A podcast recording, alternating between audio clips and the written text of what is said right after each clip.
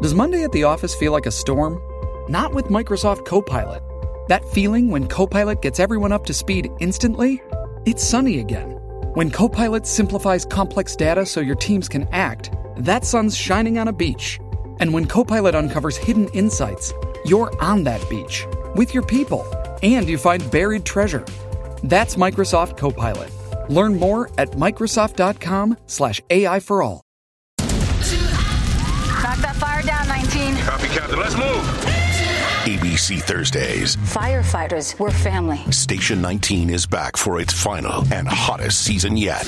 The subject has explosive chemicals. With fiery romances. You're the love of my life. And Andy is finally in charge. I'm going to be the best damn captain the station has ever seen.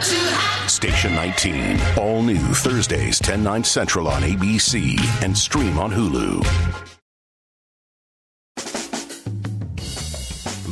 Live from everywhere USA, it's Fox Across America with Jimmy Failla.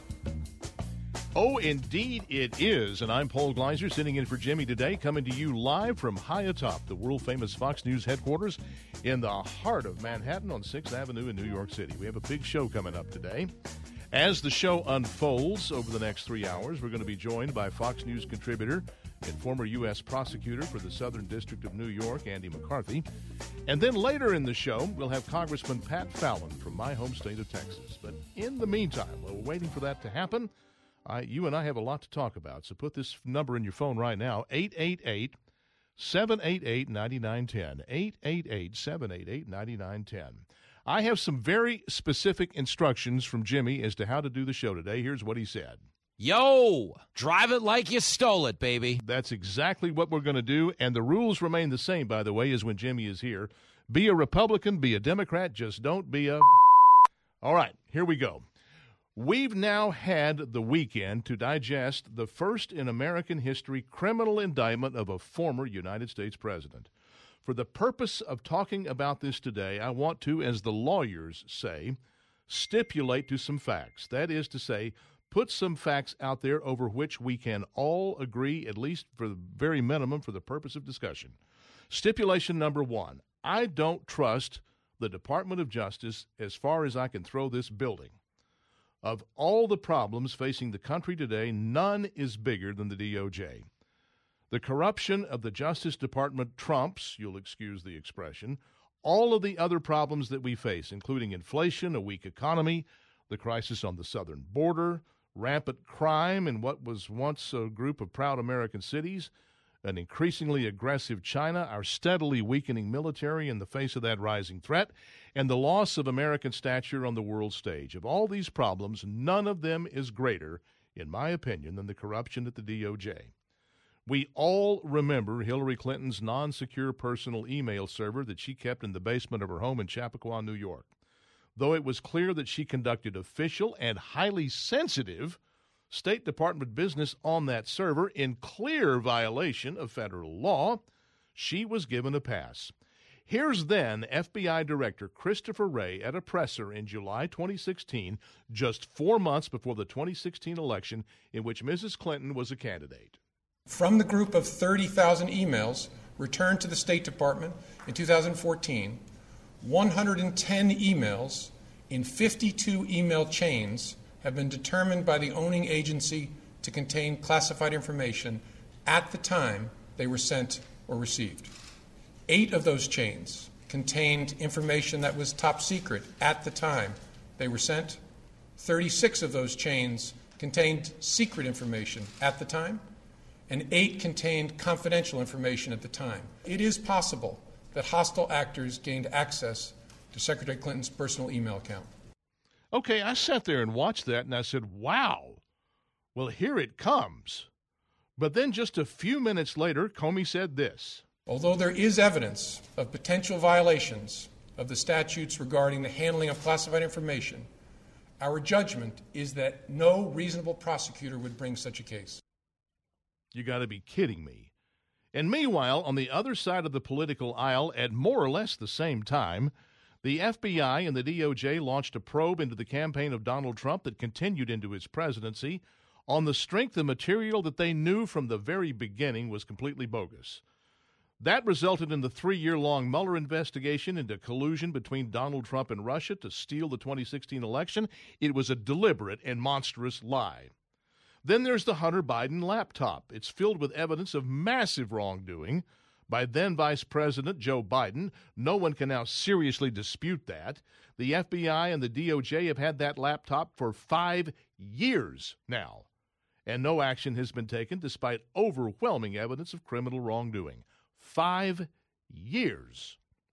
Yet the DOJ can indict Donald Trump in just four months.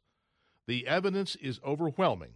The DOJ is in the tank for Democrats and out to get Republicans. So if you want to be truly objective, you can't take anything the Department of Justice says at face value. A 37 count indictment is serious, but it doesn't enjoy the broad based respect it once would have or should have now because the DOJ has forfeited the trust of the American people.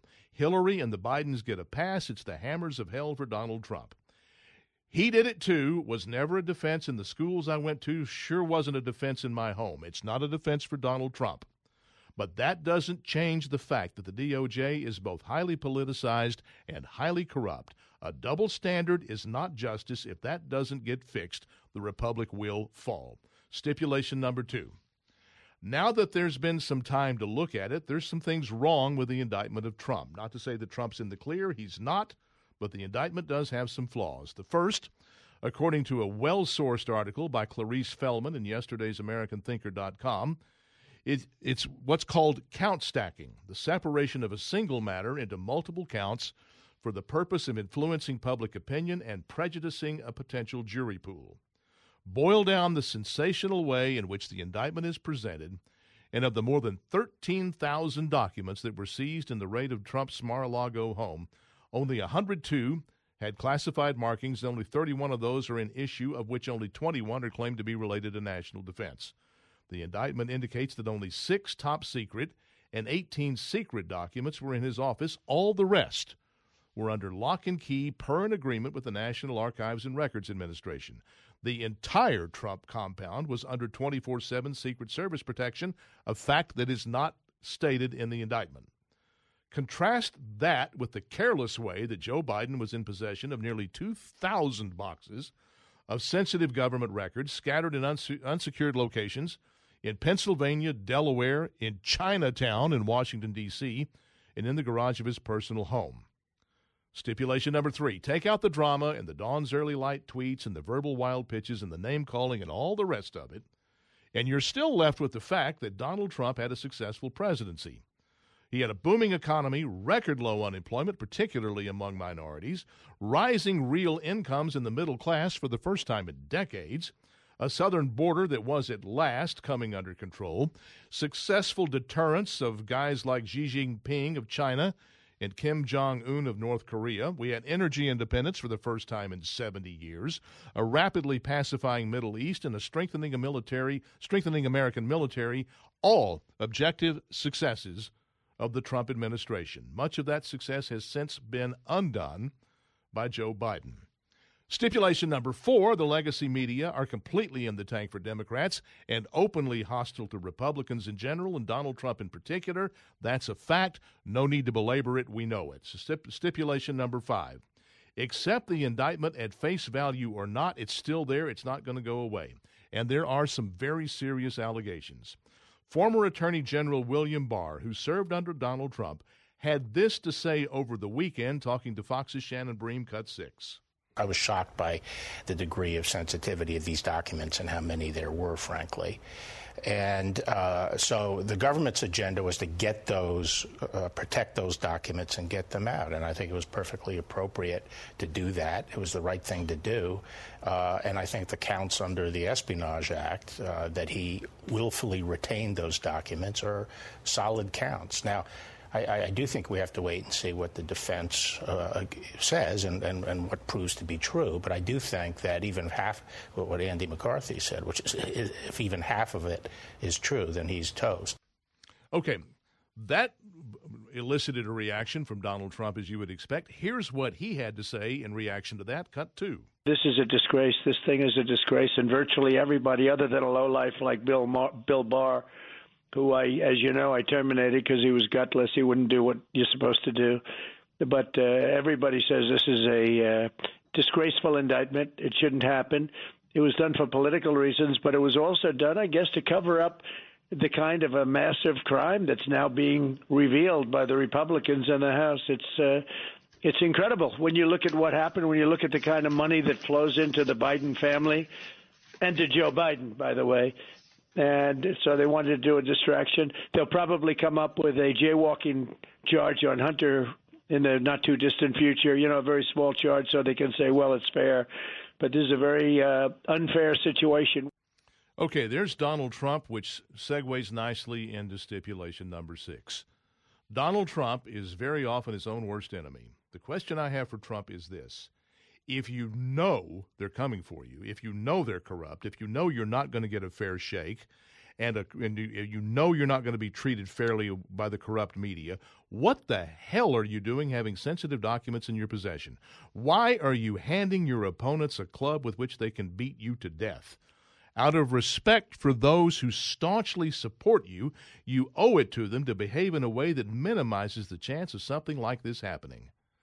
Donald Trump owes his supporters better than what he's giving them.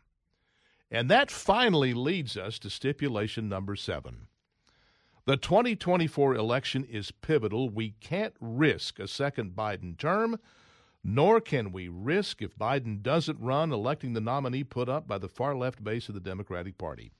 This is not your grandfather's Democratic Party. This Democratic Party expelled Joe Lieberman, who was their nominee for vice president on the ticket with Al Gore in 2000. Tax cutting, staunchly anti communist John F. Kennedy could not run as a Democrat today. His nephew, Robert F. Kennedy Jr., who is given from time to time to saying things that are actually sane, has no chance of becoming the 2024 Democratic nominee. It's going to be a far left nominee if it's not Joe Biden. If a Democrat wins in 2024, the country loses. If you don't believe it, if you don't believe me, take a look at the state of things as they are right now. And you understand that we cannot lose in 2024. So we have to win. And there is clear evidence there is clear evidence that Trump has been and continues to be mistreated, but given everything, there is also a very real risk that nominating him could hand the election in 2024 to the Democrats. So, in the end, after stipulating to these seven facts that we just laid out, that's what I want to talk to you about today at 888 788 9910. Donald Trump has a very serious legal problem. He also has a serious political problem. In light of everything, the question for you right now is Is Donald Trump still worth the risk? 888 788 9910. Paul Gleiser sitting in for Jimmy Failla here on Fox Across America. We come to you and your calls after the break. Stick around. Don't go anywhere. Fox Across America with Jimmy Failla. We'll be right back. All right, this one's for the fellas who want to tap the brakes on the aging process. How do you do that, Jimbo? We're talking about Nugenix Total T. Okay, every day that passes by is a day that you lose testosterone, which means less muscle, less energy, less get up and go in the bedroom. That doesn't sound any fun. But are you really ready to lose your shape, your muscle, maybe even in your energy? You don't have to. Okay, you can slow it down with Nugenix Total T. Nugenix Total T, it'll boost free and total testosterone, and it'll help you get the old fire back at work, in the gym, in the bedroom. How about it? Nugenix Total T Testosterone Booster has Testofen, which will boost your testosterone. You know, the man hormone. How about more of that? You can try Nugenix Total T before you buy. There's nothing to lose, everything to gain. Now get a complimentary bottle of Nugenix Total T when you text 231 231 and enter the keyword Jimmy. Text now. You'll get a bottle of Nugenix Thermo X, the newest and most powerful fat incinerator ever, with key ingredients to help you lose fat fast and get lean fast. It is absolutely free. Your complimentary sample available to you if you text 231 231 and enter keyword Jimmy. It's 231 231 and you enter the keyword Jimmy. Texting enrolls you in a recurring automated text messages. Consent not required to purchase. Message and data rates may apply. It's Fox Across America. Paul Gleiser sitting in for Jimmy Failla, taking your calls at 888 788 9910. Given everything that has gone on, this indictment of Donald Trump, which dropped before the weekend, all of that taken into account, is Donald Trump still worth the risk? That's what I want to hear from you about at 888 788 9910. Our leadoff caller is listening on KTBB Radio, Tyler Longview, Texas, my home radio station. Diane and Kilgore, you're up. You're number one on Fox Across America today. What do you have to say? Hello, how are you? Fine, thank you. Good. Uh, my answer to your question is yes. Um, I think yes, I, yes, I think he, yes. What is Trump still worth the risk? Yes, Yes, he, he is. He Okay. is worth. He is worth the risk because we need to get behind a man who, even though he's done things that maybe we don't like or don't approve of, you know, he has made some mistakes. He's a much smarter, stronger person now, and we need we need a, a we need a leader, and he's the only leader up there, and I believe he's an honest man, and um, regardless, you can you can look look at how they treated his wife. You know, um, we we've got to understand that we are de- we are dealing with with a, a, a, an entity that is trying to control the world, and we we need to let our yes be yes and our no be no. And show the world that we are behind someone who will take this country back to where it to where he was trying to take it.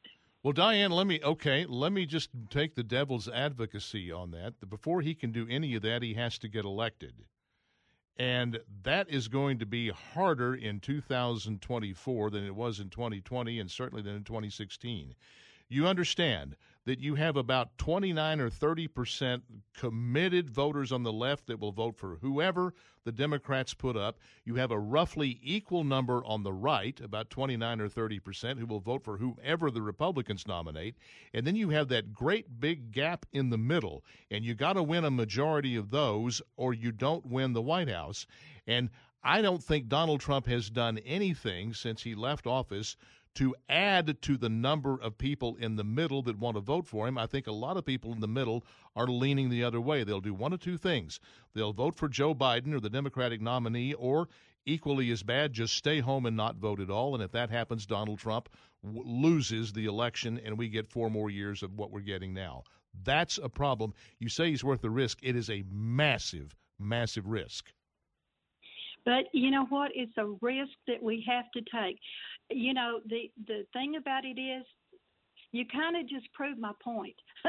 How you know, so? He, we we need to show, you know, those of us who are for him, we, you know, the American people need to show that hey, we are standing behind someone who has got our country's interest at hand, and it's Isn't not. the- he doesn't. Isn't there somebody we can stand behind that does not have all of this baggage? You understand that we will not be talking about the issues in 2024 if Donald Trump is the nominee.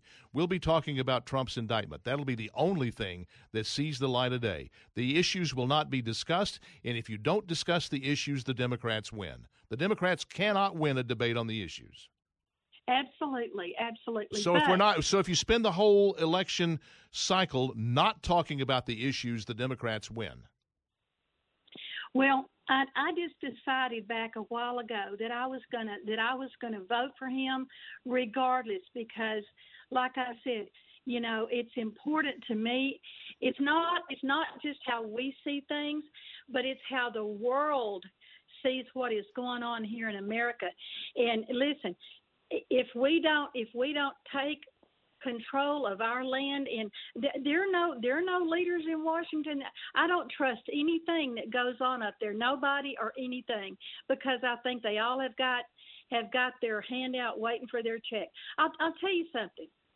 This may sound a little strange but back back when um uh, Justice Scalia mysteriously died you know, and supposedly we don't really, we really don't know all the circumstances. Well, yeah, We but let's okay, but we don't. In, in the minute I have left, let's not go off onto onto a grassy knoll conspiracy theory about Justice Sc- Scalia.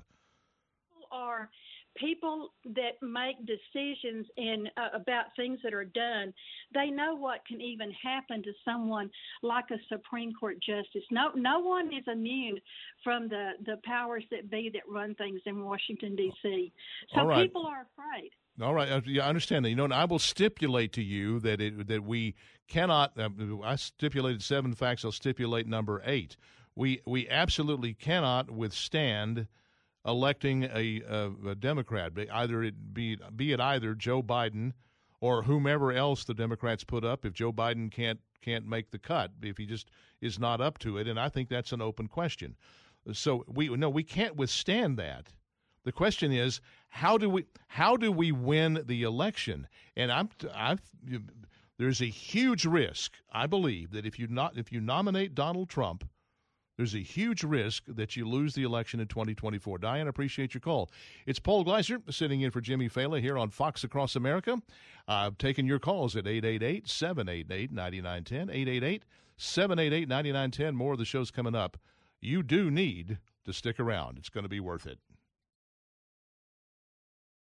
Shipping can make or break a sale, so optimize how you ship your orders with ShipStation. They make it easy to automate and manage orders no matter how big your business grows. And they might even be able to help reduce shipping and warehouse costs.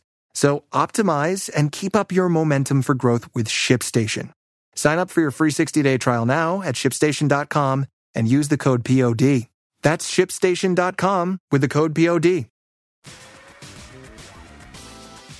It's the morning show that uh overslept. Fox Across America with Jimmy Failla. And it's Jimmy's pal, Paul Gleiser, sitting in for Jimmy. Jimmy and I are we're pals, we're buddies.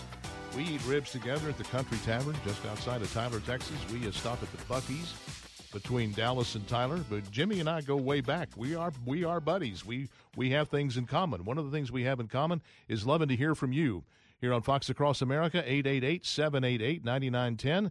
We're in Los Angeles. It's Barry next on Fox Across America. Barry, what do you say on our proposition about is uh, Donald Trump still worth the risk? First of all, I agree with what the last caller said.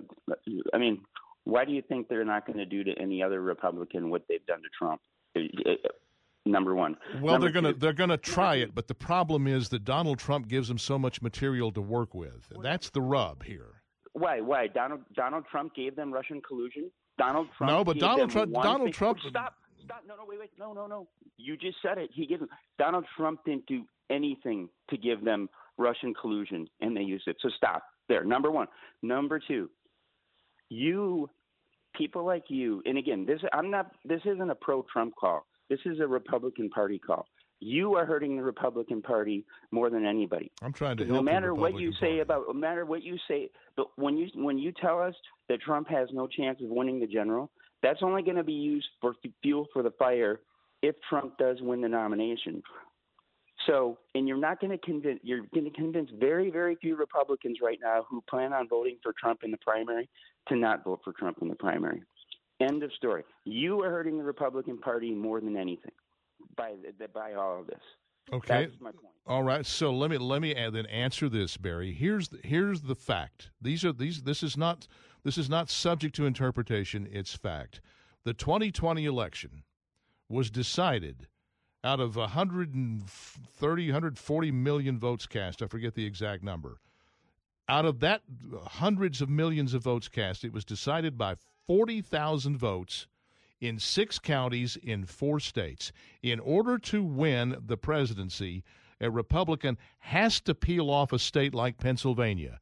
It has to peel off a state, a Republican has to peel off a state like Michigan and Wisconsin and um, Nevada, Arizona, those states that, that, that can go either way but kind of generally tend to trend toward Democrats. You have to pull those states in, or a Republican has zero shot of winning the presidency. The Democratic candidate starts with about 15 or 6 starts with two touchdowns and a field goal already on the board on on election day because the map the way it is democrats have an electoral college advantage so you have to win on the margins and my fear about donald trump it's the reason I asked the question. If you lose those votes on the margin, you lose the general election. And is there enough stink hanging around Donald Trump now to cost you those marginal voters who live kind of in the middle? That's a fair question. Here's my okay. What Republican is going to win Philadelphia with the mail in voting in Philadelphia? Okay. You're not going to happen. Not going to win Philadelphia, but hold on. You're not going to win Philadelphia. No, you will not win Philadelphia County. But you got to turn out enough people in the in the rest of the state of Philadelphia uh, of Pennsylvania in order order to overcome your deficit in a metro like Philadelphia or Pittsburgh. And if if those voters stay home, if those voters on the on the on the edge stay home, then you lose. You lose the state. You got to turn people out on the margins. That's the fear. And again, why do you, I just it, I'm not anti DeSantis. I'm I like Trump better than DeSantis. However, I like DeSantis. Here's the point. You guys keep saying that oh, DeSantis can easily beat Biden. We have absolutely no proof of that whatsoever. I don't think I, have never I've never said that DeSantis can easily beat Biden. I don't think any Republican can easily beat any Democrat. I think beating the Democrats is a is an uphill struggle for whomever you nominate if you're a Republican. For the reason I just stated, because the map is stacked against Republicans from the minute the election starts. And all all you're doing all you're doing right now is giving fuel to the Democrats should Trump win the nomination, and you are not doing anything whatsoever in helping anybody beat Trump because that I, nine out of ten Republicans right now have made up their mind. I don't think that's true. I, I, I, reject that premise. I think uh, maybe about seven out of ten have made up their mind, and I'm not worried about re- what Republicans think anyway. I'm worried about what independents and moderates think. That's where the action is on any election, not just this one, not the last one, all of them. That's what I'm worried about. I'm not worried about Republicans. Hey, Barry, I appreciate your call. Got to move on. Uh, back to East Texas. David and Tyler, you're next on Fox Across America. What do you say? Hey, sir, how you doing? Good. Yeah, I think that uh, you know early on when Trump ran the first time, uh, you know he did some things very offensive to me. I've got a disabled son, and when he made fun of the disabled individual, boy, it really just turned me on him. And the fact that his whole life he had been a Democrat, boy, I sure hated voting for that guy. But the choice was was worse, so uh, I, I voted for him. Now he proved me wrong when he got elected. He actually did a really good job for the nation. That did some really, really good things. However, I don't think that he's electable uh, this time around, just because there's so much hatred and vitriol against him that I don't think there's enough. There's not enough people that love him to push him through. There's there, but there's a lot of people out there that have just a sheer hatred towards the man, and a lot of people that dislike him that might might vote Republican otherwise, but they dislike him. So, like you say, they're going to stay home. They're not going to come and vote because they feel like it's a loss either way. Um, I just, I just don't feel like he's electable. I, I like what he did for the nation, and I think he would probably do a good job again for the nation. But I just don't think that him winning the primary is a good is a is a good thing for the Republicans. I think that I think that someone like DeSantis or maybe even Tim Scott somewhere around those lines. But anyway, that's my thoughts on it. Okay, so you are the you, you, we, right now the count is two to one in favor of Trump being worth the risk. You say he's not worth the risk. He's not. Okay. Well, David, we appreciate your call. So it's it's now two to one. We move on to uh, Stacy in Milton, Vermont. What do you have to say? Is Trump still worth the risk in light of everything that's going on? I am a lifelong Republican, and I would not vote for Trump for anything. Um, did you vote for him in 2016 and 2020? Yes, I did. Okay. Um, I and both times I held my nose and voted for him. I'm I'm not him as a person. I really am not fond of. He did some good things for the country. He did a lot. Of, he did a lot of. He did, he did a, not some. Did a lot of good things for the country. He, he take did, away take away take away all the all of the, all of the the drama and the and the extracurricular and all the stuff and just look at it from a pure policy perspective, Trump had a very successful presidency. He did have a very successful presidency. Um, I think what he did with the COVID vaccines was brilliant. Um, quite a few things I think he did very well. I don't like all the the drama that he threw into the presidency and the craziness of of just false accusations that he sticks to and and and and just in general how he treats people that is not what i want for a role model for my country. Let me tell you, Stacy, when Trump was being Trump in the in running against Hillary Clinton, I gave him a lot of room because I thought of the 17 people who were on the debate stage at the first Republican debate, I thought he was the only one who had any real shot of defeating Hillary Clinton. I was, you know, I had a, a whole lot of my Republican friends would just have thrown their hands up and said Hillary's going to win. Uh, I thought Trump had a shot against her, and so him being the way he was during the campaign – I was willing to defend it and, and live with it. But there's an expression they have in Washington about presidents called wearing the suit. When you assume the office, you put on you you you become the president, your demeanor changes. You need to wear the suit. And Donald Trump did not wear the suit well.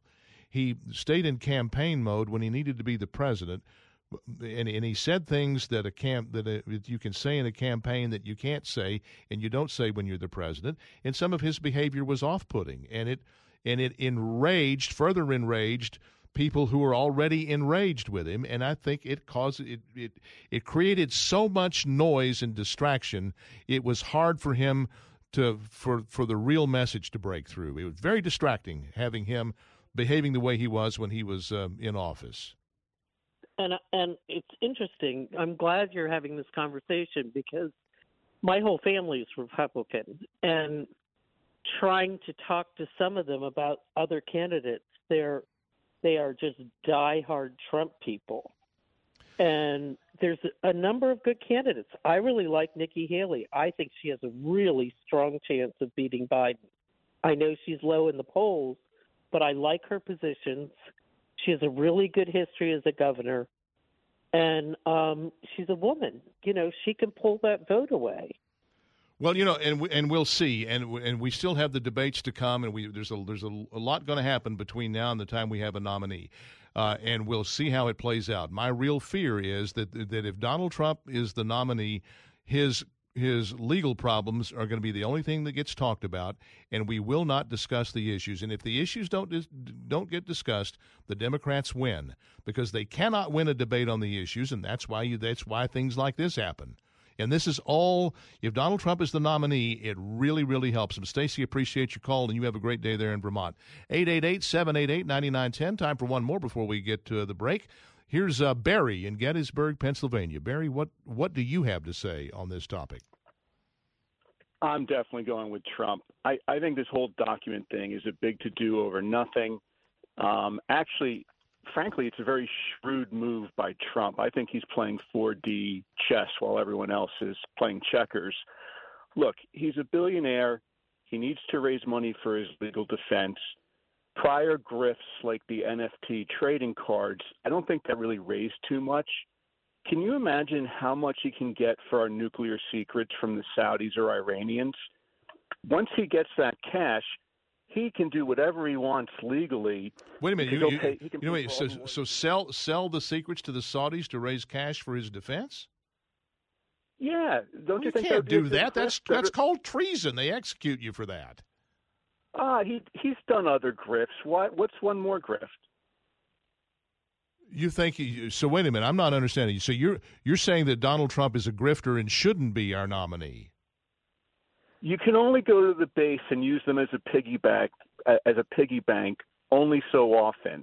So now it's time to take documents and sell them to some other countries. To you know, I mean, he is a billionaire, he says, but I, I think he wants to raise cash. So okay. sell some nuclear secrets and get yourself back in office. Okay, th- that is completely preposterous, Barry. We can, no, I don't want him to sell nuclear secrets to anybody. I don't want any president to sell nuclear secrets, and I don't want any. I don't want presidents or anybody mishandling documents. And I, I, I, I wish we weren't having this debate. And my my gripe with Trump is, if you know they're out to get you, why do you hand them something as as as big as this? With which they're going to club you over the head. Why would you do that if you know they're coming for you? Which how can you not know they're coming for you? Paul, Trump did nothing wrong. Don't you know that? He did nothing wrong. Well, you know, there's a lot of people that disagree with that. Here, um, I'll, I'll give you an example. Um, here's a, a former Attorney General William Barr, cut nine. Now we can't forget here that This entire thing came about because of reckless conduct uh, of the president. If he had just turned over the documents, which I think every other person in the country would have done, they're the government's documents. They're official records. They're not his personal records. Battle plans for an attack on another country or, or, or Defense Department documents about our capabilities are in no universe Donald J. Trump's personal documents. They are the government's documents. What if- Barry, that's uh, that's tough stuff, and he's going to have to answer for it. And it's going to affect the a lot of people on the margin that might have voted for him, that now might not, and it could mean the difference. Our next attorney general will be Sidney Powell, not a traitor like Barr. Okay. Barry, uh, listen, got to run because I'm up against a break. Appreciate your call. 888 788 9910. More of Fox Across America. Paul Gleiser sitting in for Jimmy after the break. Stay with us. You're listening to Fox Across America with Jimmy Failla.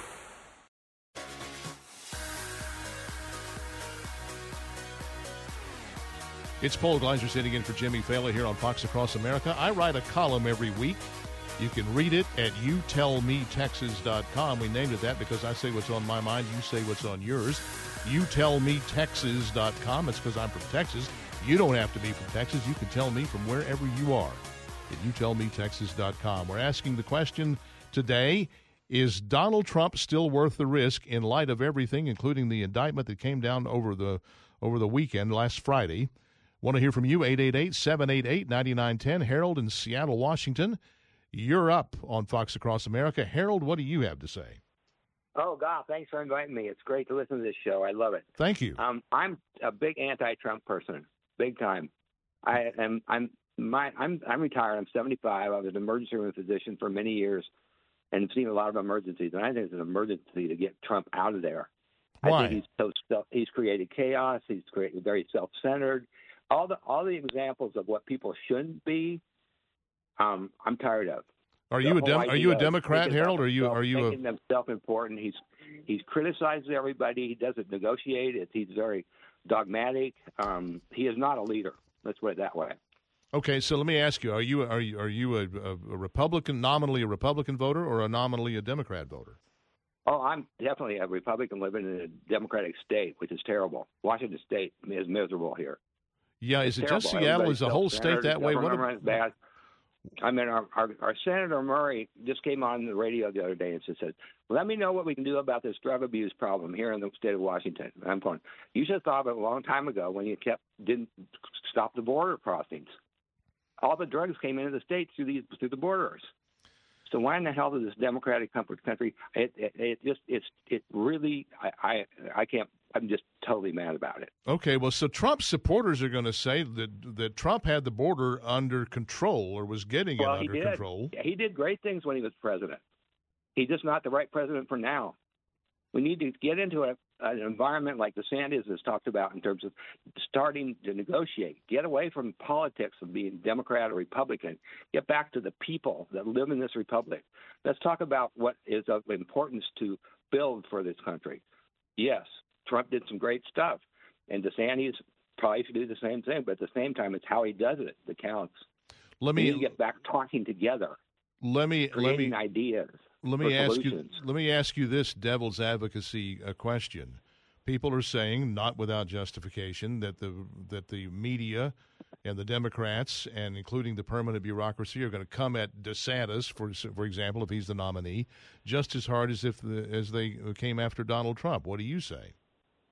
I, fine, let him come at him. I think he he will do really well if he goes on uh, other stations like CNN and some of the others. Him in person, talking to individuals. You're talking about DeSantis. DeSantis, yes, he'll be a real asset, a huge asset. Whether he can change people's minds, I don't know, but we need to get away from this whole idea. There's a book I've read, and I think many, you've probably heard about it, and I'm sure you have. Go quick. There's one thought scares me. It's by Richard Dreyfuss. Okay. It's All right. about we we teach our children what we wish them to know, but we don't teach the children what we don't want wish them to know. All right. Hey, Harold, good stuff. Appreciate your call. You be good out there in Democrat uh, Washington. More of the show's coming up. Stay with us. Live from everywhere USA, it's Fox Across America with Jimmy Failla. Here we are. Here we are. Hour two of Fox Across America. Paul Gleiser sitting in from for Jimmy Failla, coming to you from high atop the world famous Fox News headquarters here in the heart of Manhattan on Sixth Avenue in New York City. We're taking your calls. In the whole first hour, we talked about, given the fact that Donald Trump has been indicted on very serious charges and there's some there's some pretty ugly stuff in that indictment. Given all the rest of what's going on with Donald Trump, and given how close the 2024 election is bound to be, and the really horrible prospect of the Democrats winning, be it Joe Biden or whomever else the far left base of the Democratic Party puts up. Given all of those things, the question on the floor today, we're taking your calls on, is this Is Donald Trump still worth the risk? 888 788 9910. 888 788 9910. Let's just dive right back in, back to the phones we go. Gordon in Lancaster, PA. You're next on Fox Across America. What do you say? I say no, he is not worth the risk. Trump Why? was Trump was fantastic in office. I was so proud of our country. However, I learned in 8th grade civics 40 years ago, I still remember this. I was taught people will not vote for someone they do not like, regardless of how good the policies are, et cetera, et cetera. If you're not liked, people will not vote for you. And the light came on when he was first indicted. On on the Brian Kilmeade show, I heard this poll from CNN after after he was indicted the first time.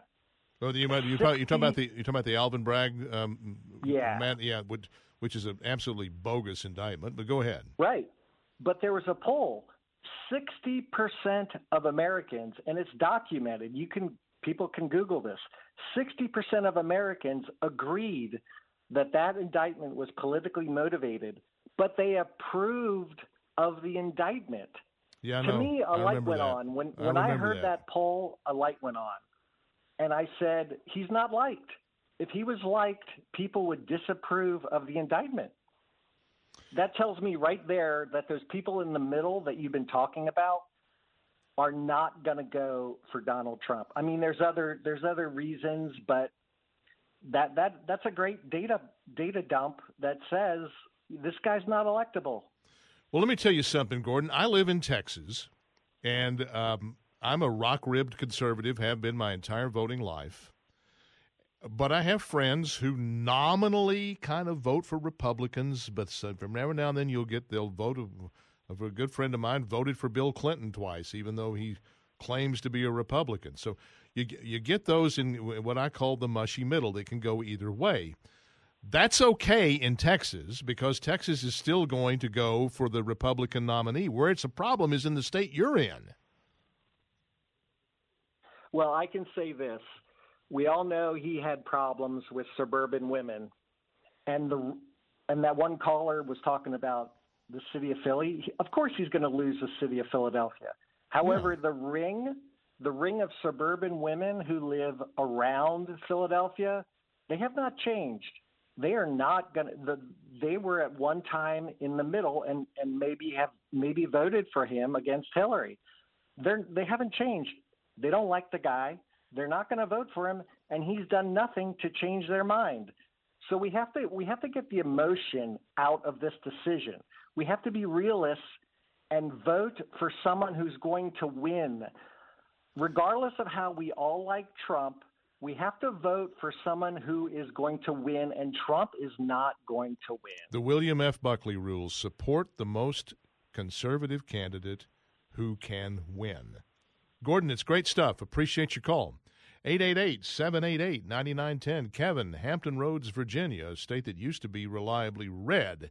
What do you think, Kevin? Yeah, I've lived here half my life, the other half in Iowa. Trump's whoever the Republican candidate is, so long as Joe Biden is the Democrat nominee, is going to win. I mean, Joe Biden got by with people's imaginations of what he might be. Well, now we know what he might be. I got a neighbor who's an independent, voted for Biden, but he told me I don't want any more legal or illegal immigrants. What do you think he thinks now after we've got 5 million new illegal immigrants? You think he's going to vote for Joe Biden again? Joe Biden's not going to win independents. I mean, his rating's 36%.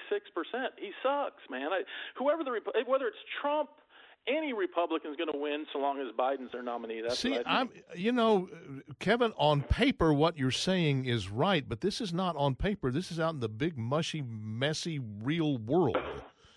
And Right. you know, and and things that work in theory, you know, don't pan out in practice. And given given the fact that Donald Trump should have won in 2020 and lost by 40,000 votes in six counties in four states is it was an eye-opening experience to me. It's not a national election. It's down to a s- incredibly small number of voters. And if a Agree- if agree a small perc- I- small percentage of them go the wrong way, you lose the election. But but the presidential election is always a coin toss, except when Reagan ran against Mondale and won 49 states. But that's about the closest coin toss you could ever get. If you do the math, 40,000 votes out of 160 million is like 0.0002 or two one thousandths of one percent. Basically, a statistical tie. Uh, President Trump got more votes than any sitting president in American history. To say he's not liked uh, is absurd. Yeah, but He's still. I just uh, but you still you're you're wanting to score the game on the on first downs instead of points on the board. Not really. I don't think Biden's going to get 85 million votes again, do you? I mean, now that we know what he's like as a president, before it's like, well, he's going to be this, he's going to be that, and the whole media's pumping him up, and all anybody's talking about is the negatives on Trump. Well, now we know all the negatives on Biden. But but let me ask you this: Okay. Why would I think? You know, my grandfather used to say, "Don't count your chickens before they're hatched." We hear all this about DeSantis, but DeSantis isn't polling any better than Bobby Kennedy. I mean, 80 in the last two polls this weekend, he polled 19% and 23%.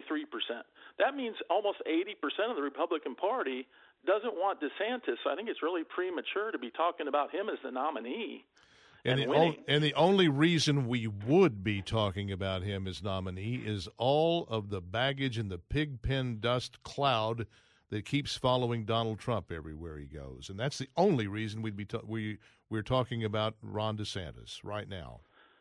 Well, it, let me let me get, uh, address these these legal things before you, you my time expires.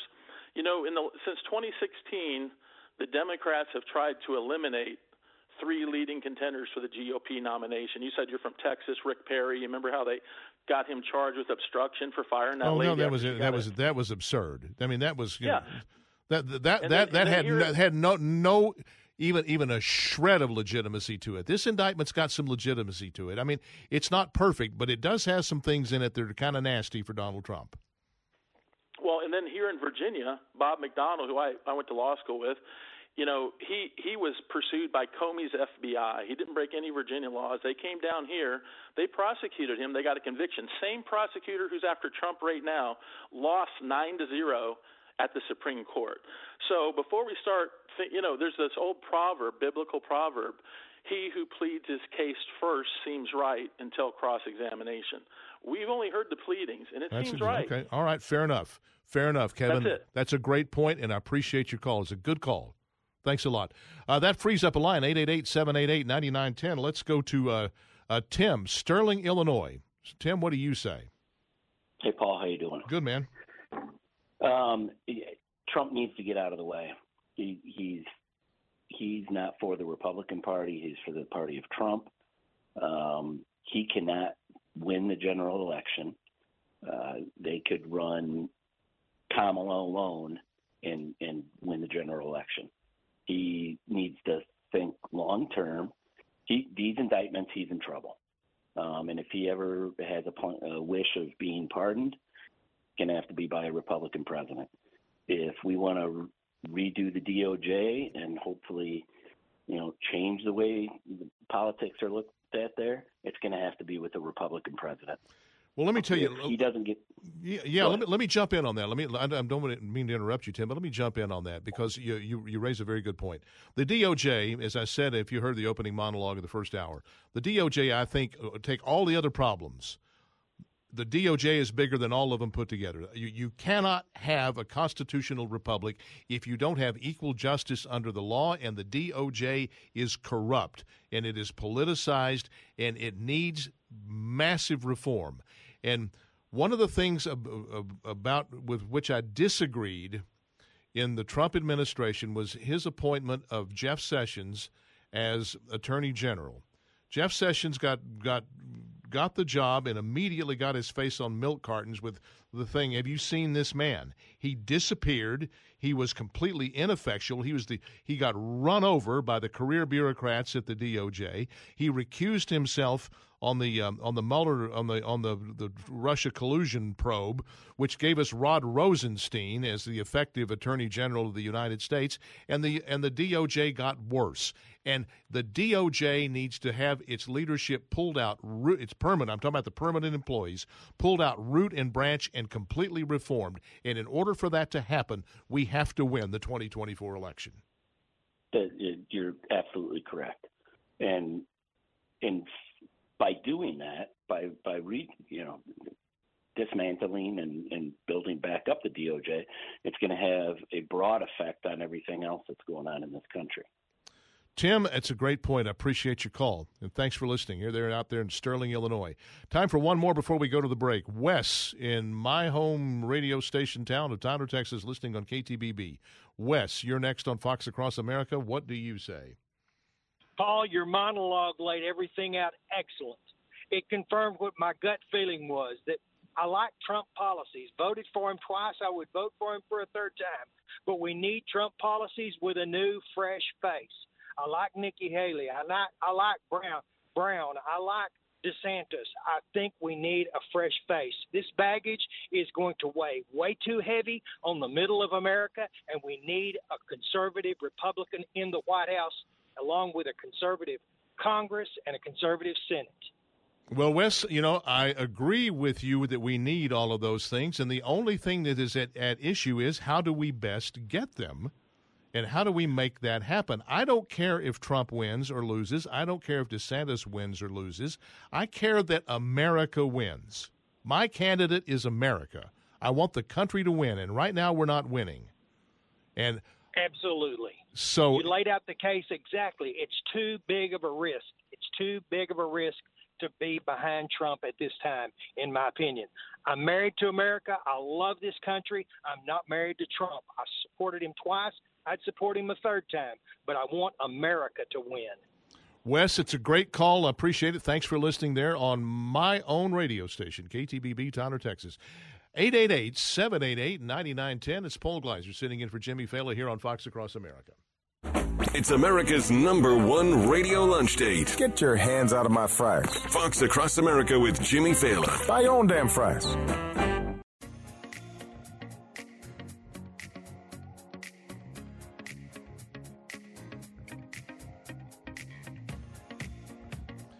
If you're just now joining us, a couple of things. Number one, it's Paul Gleiser sitting in for Jimmy Failla here on Fox Across America. And number two, we've been discussing since the start of the show about an hour and a half ago, given all that's going on with Donald Trump and this this detailed indictment, 37 count indictment, given all of that, is he still worth the risk? If you're voting Republican, is he still worth the risk uh, for the to be the nominee?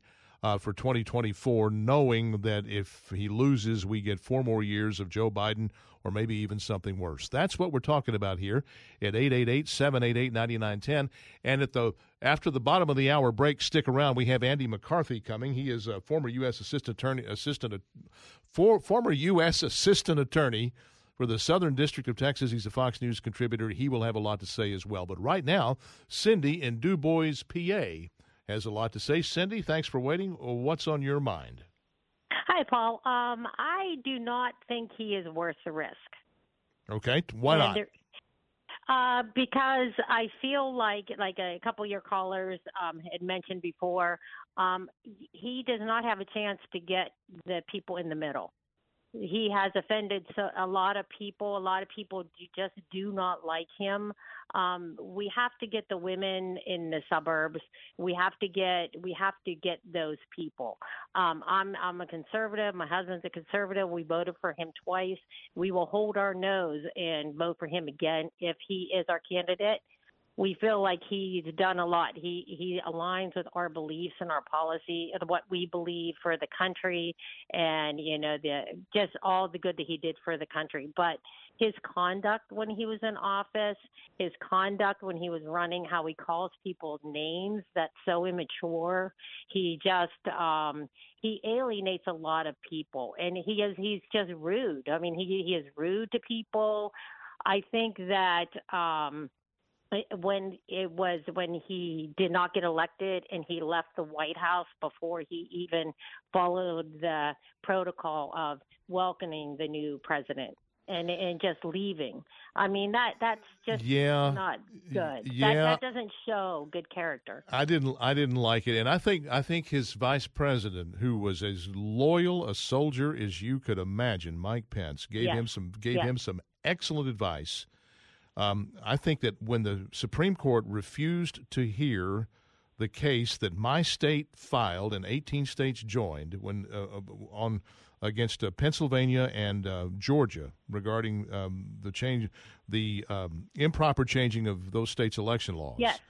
Yes. The, the Supreme Court should have heard that case. They should have listened to Yes. it, but they chose not to. The election was over then. It was over. And what Mike Pence wanted President Trump to do was leave office gracefully and go on a victory tour and and tour the country touting the successes of the Trump administration. And I think if he had done that, he'd be sitting pretty right now for the nomination and for the 2024 election. And I think I think he made an enormous mistake not taking Mike Pence's advice. Yes, and I, and I don't like how he is continuing the name calling. He's continuing to um, just keep bringing it up. I won the election. I won the election. I, I, my husband doesn't, but I feel like he did. Like he did not lose that election. I just well, whether figure- whether I- he whether he did or Yes. he didn't, it was over when the Supreme Court refused to listen to that case. It was over. Fine, move on. Richard Nixon did it in 1960. He went on to win the presidency. Yes. You know, and I, I, do, I don't think he's going to get the women in the middle. I don't think he's, and like we personally know, like friends that are, have been lifelong Republicans, and they did not vote for him this last time. They're like, I, we can't. The way he conducts himself, the way he treats people. It's like when you're in the office, like you said about wearing the suit.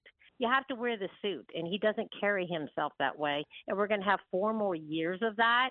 Um, we Yeah. will vote for him if he's it, but I don't think he will get elected because he is not going to win over the people in the middle. I will tell you. I'll tell you this, Cindy. In his defense, if he somehow did get a reelected, if he were to win the election in 2024, I would l- purely love to have four more years of Trump policy. Yes. I would say- Absolutely, he- absolutely love that. That would be the greatest thing that could happen. My fear is, in order for, for him to get that done, he has to first win the election. Cindy, you're there in a state that we have to have. You're in you're in Pennsylvania. It's a hard state for Republicans. We got to get Pennsylvania to go our way. Appreciate it, Cindy. That opens the line 888-788-9910. Andy McCarthy coming up after the bottom of the hour break. It's Fox Across America. Paul Gleiser sitting in.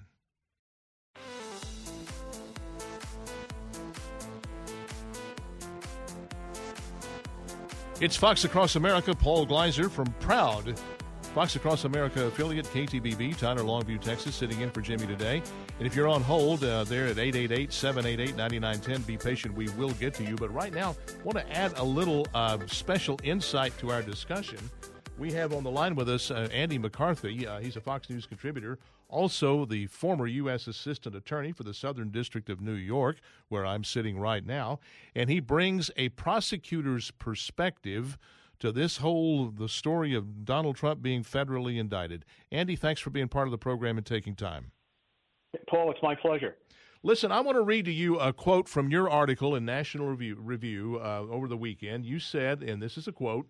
I don't believe that Trump's lawyers who were trying to help him would testify as they as they have very reluctantly testified that he tried to get them to destroy evidence and obstruct justice unless he really did try to get them to destroy evidence and obstruct justice. Amplify on that for us.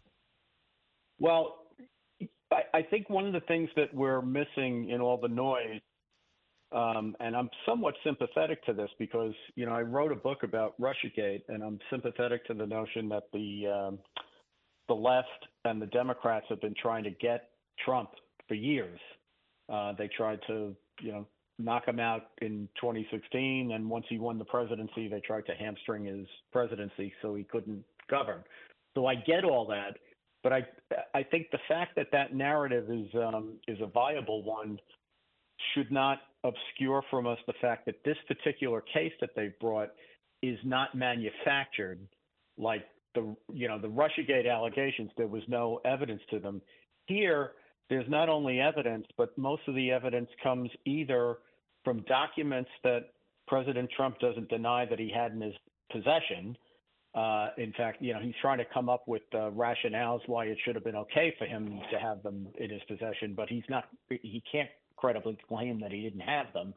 Uh, and the main witnesses are people who, uh, you know, they're hardly Trump haters or never Trumpers or people who had it in for Trump. These are people who were actually trying to help him. These were his lawyers who uh, he dragged into the middle of all this.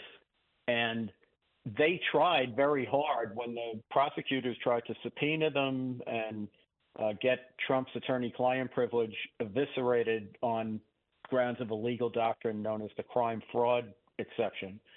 Um, they fought that very hard. They fought it in the district court, they fought it in the Court of Appeals, and they lost. And it was only then that reluctantly, because like like all of us, they have an obligation if they get subpoenaed to the grand jury, they have to tell the truth. They told the truth, but they really tried not to have to do it. Former assistant U.S. attorney and Fox News contributor Andy McCarthy is with us. So, Andy, let me let me play a, a, cut from John Bolton over the weekend on CNN. Here's what he had to say. Want to get your reaction? Cut 18. If he has anything like what the complaint, what the indictment alleges, and of course the government will have to prove it, uh, then then he has committed very serious crimes. This is this this is a devastating indictment. I speak here as an alumnus of the Justice Department myself, uh, because not only is it powerful, it's very narrowly tailored. They didn't throw everything up against the wall to see what would stick. Uh, this really is a rifle shot, and I, I think it's uh, it should be uh, the end of Donald Trump's political career. Andy, what do you say to John Bolton? Well, I, you know, look, I think John is right um, that this is a much more uh, careful, methodically supported set of allegations than, for example, what we got from the Manhattan District Attorney, which was just frivolous and uh, is is actually so bad that that uh, Alvin Bragg can't even yet come up with a crime that that Trump actually committed, even though he's he's charged 34 counts of what he's charged, but it, doesn't lay out what the actual felony is that he's saying that uh, that Trump committed. Here, that you can't say that. I mean, these are very supported allegations. My own view of it, um, uh, you know, I I probably spent a lot more time at the Justice Department than than John did, but but uh, you know, he had uh, considerable responsibilities there.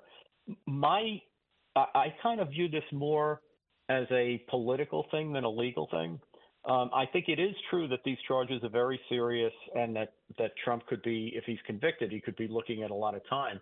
But I just think, in terms of the of the country, in terms of national security and his qualifications for the presidency, the the criminal charges are almost irrelevant. It's the issue is the facts as they've been described. Um, whether he has a defense to them is, you know, that's uh, something we'll hear. But if he did the things that are laid out in the indictment, you know, you have to ask, why on earth did he think he needed to have like, you know, uh, intelligence reporting about the military vulnerabilities of the country that could easily have fallen into the wrong hands? And he's got like, you know, 300 documents. A goodly chunk of them are that kind of uh, grave nature uh, intelligence reporting. And, you know, he comes out and says things like, well, I declassified them. And I, I, I shake my head when I hear that because, you know, first of all, it's not a defense to have declassified them to the to the charges that he was looking at. But secondly, let's say it was a defense. Why would you do that? Well, that's a that's yeah, that's a fair question. You know, why why would you if you had the crown jewels of the American uh, intelligence vault you know the the real heavy duty secret stuff because getting that stuff getting out could really harm the country in catastrophic ways. Um, why would you declassify that stuff, even if you could? Okay, well, I have a politi- yeah. I have a political question related to that. If you know that the DOJ doesn't like you, if you know that the permanent federal bureaucracy doesn't like you, if you know that the media is going to hammer you any way they can, if you know these things, why do you put yourself in a position for this to happen to you? Yeah, I think unfortunately Trump is a um, he's a complex psychological type, um, and you know we could probably uh, if we had Sigmund Freud here or a real shrink, um, you know they could probably talk to us all day about that. Um, but I do think it's fair to say that he's of a personality type and a psychological type as to whom this is going to keep happening.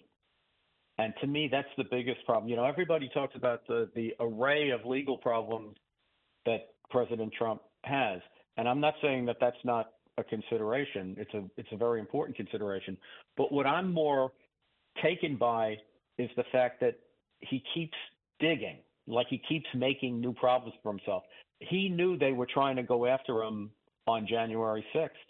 Um, and yet he did this, you know, and uh, this is a situation where they weren't trying. You know, they may be out to get him on any number of things, but they weren't trying to go after him on this. I mean, they knew what the Hillary Clinton precedent was and all that stuff, but they did want their they wanted their stuff back, and for a year they asked him politely to give the stuff back, and they only got uh, the Justice Department involved when well first when you say that, when you say that, you're talking about the National Archives and Records Administration. Uh, the, yes, you're right. The National Archives, and they they only um, got the first 15 boxes because they threatened to go to Congress uh, and the Justice Department if he didn't start to provide these documents that he had.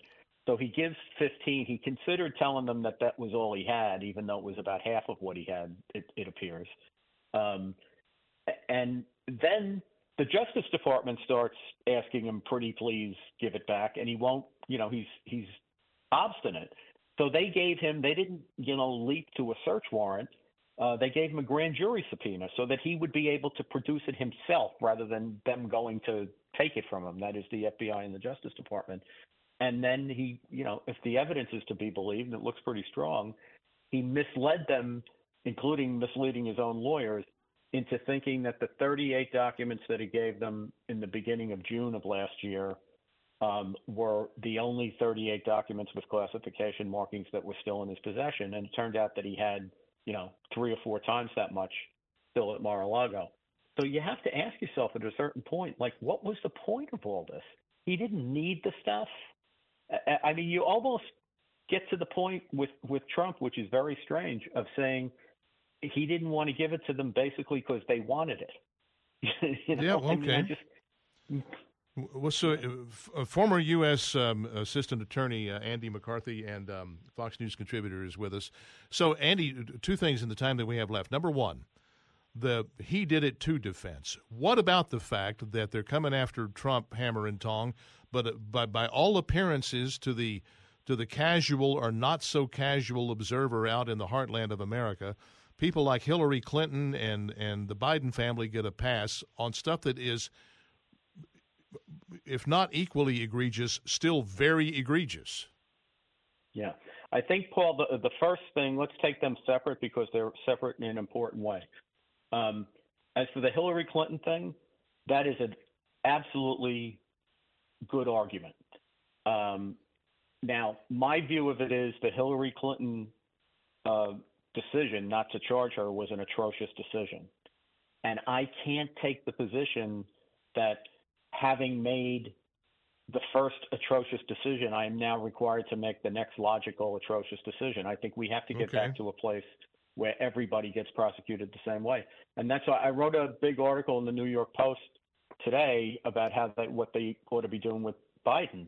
And I think at a minimum, the House Republicans at this point should be subpoenaing uh, the Attorney General and the uh, special counsel on Biden's document case and the FBI and asking for exactly the same kind of information that is in the Trump indictment, they should be asking for itemized documentary, you know, give us a description, uh, generally speaking, of what kind of information did Biden have, and itemize for us, you know, what was the document about, what was its classification level, and how many months or years did he possess it illegally?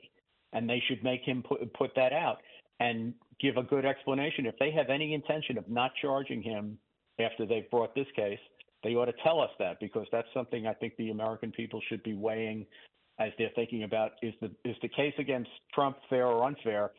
I think people would have a lot easier time with it if we had any indication that we had one standard of justice that was being applied to everybody. All right, that segues into my last question to Andy McCarthy, Fox News contributor, in the time that we have left. My perception, the, the, my monologue at the top of the show nearly two hours ago, is that the Department of Justice is politicized and is thus corrupt. And it's it may represent, I think it represents the biggest single problem that we have because if you don't have the widespread belief across the fruited plain that justice is fair, equal, and blind, you can't hold the republic the republic together. What do you say? I agree with that, but you know, there's a limit to how far it goes, right? I mean, we? I, I've been railing about the politicization of the Justice Department for years. I've I've argued that the FBI's uh, counterintelligence mission should be taken away from it. It should go back to just being a, a police force and nothing else. I think there's a lot of things that need to be done. But if we take the position that the Justice Department is out and out corrupt, and a lot of people are arguing this, that like how can you abide the Trump prosecution when the Justice Department is corrupt? is the extension of that logic that every single person who's been prosecuted for a federal crime by the Biden Justice Department should be released from prison? Is that what we're saying? Because they're they're corrupt and nothing they do is legitimate. Well, okay, no, I'm not I'm not saying that, but how do you fix it? Because I mean, the perception by a very sizable percentage of the American populace is that the DOJ is corrupt. That's got to get yeah, fixed. Think, That's got to get no, fixed. I, look, I I couldn't agree with you more on that. I think that you know we have to remember how to govern again under the Constitution. You slash their budget. You impeach people who violate the law. You hold people accountable. Um, in some ways, I think you know you can't say that that they haven't been held accountable at all because you know you'll notice in January 7 of 2017 it wasn't Hillary Clinton taking the oath of office, right? I mean, I think people realized how corrupt she was and they didn't elect her all of the people who were connected to the, or almost every agent that had anything to do with the Russiagate thing was removed from office. Now, it doesn't satisfy me because the FBI did it so quietly. They're so obsessed no, over their yeah, reputation. No, there should, there should have been much more public. We should have yep. seen it. We should, yep. you know, there should have been a walking of the plank. We should have seen it. Yep. Andy Agreed. McCarthy, totally uh, great stuff. Uh, how do we, we follow you on Twitter? Where? Uh, at Andrew C. McCarthy. All right, and uh, and you are the uh, you're a Fox News contributor, and you got a great article over the weekend in National Review. Andy, appreciate your time and thanks for being a part of the program. Thanks so much, Paul. More of the of Fox Across America and more of your calls at 888-788-9910. Paul Gleiser sitting in for Jimmy Failla. All that happens after the break. You need to stick around. The critics have spoken. Well, that was different. Yep, lousy, but different. You're listening to Fox Across America with Jimmy Failla.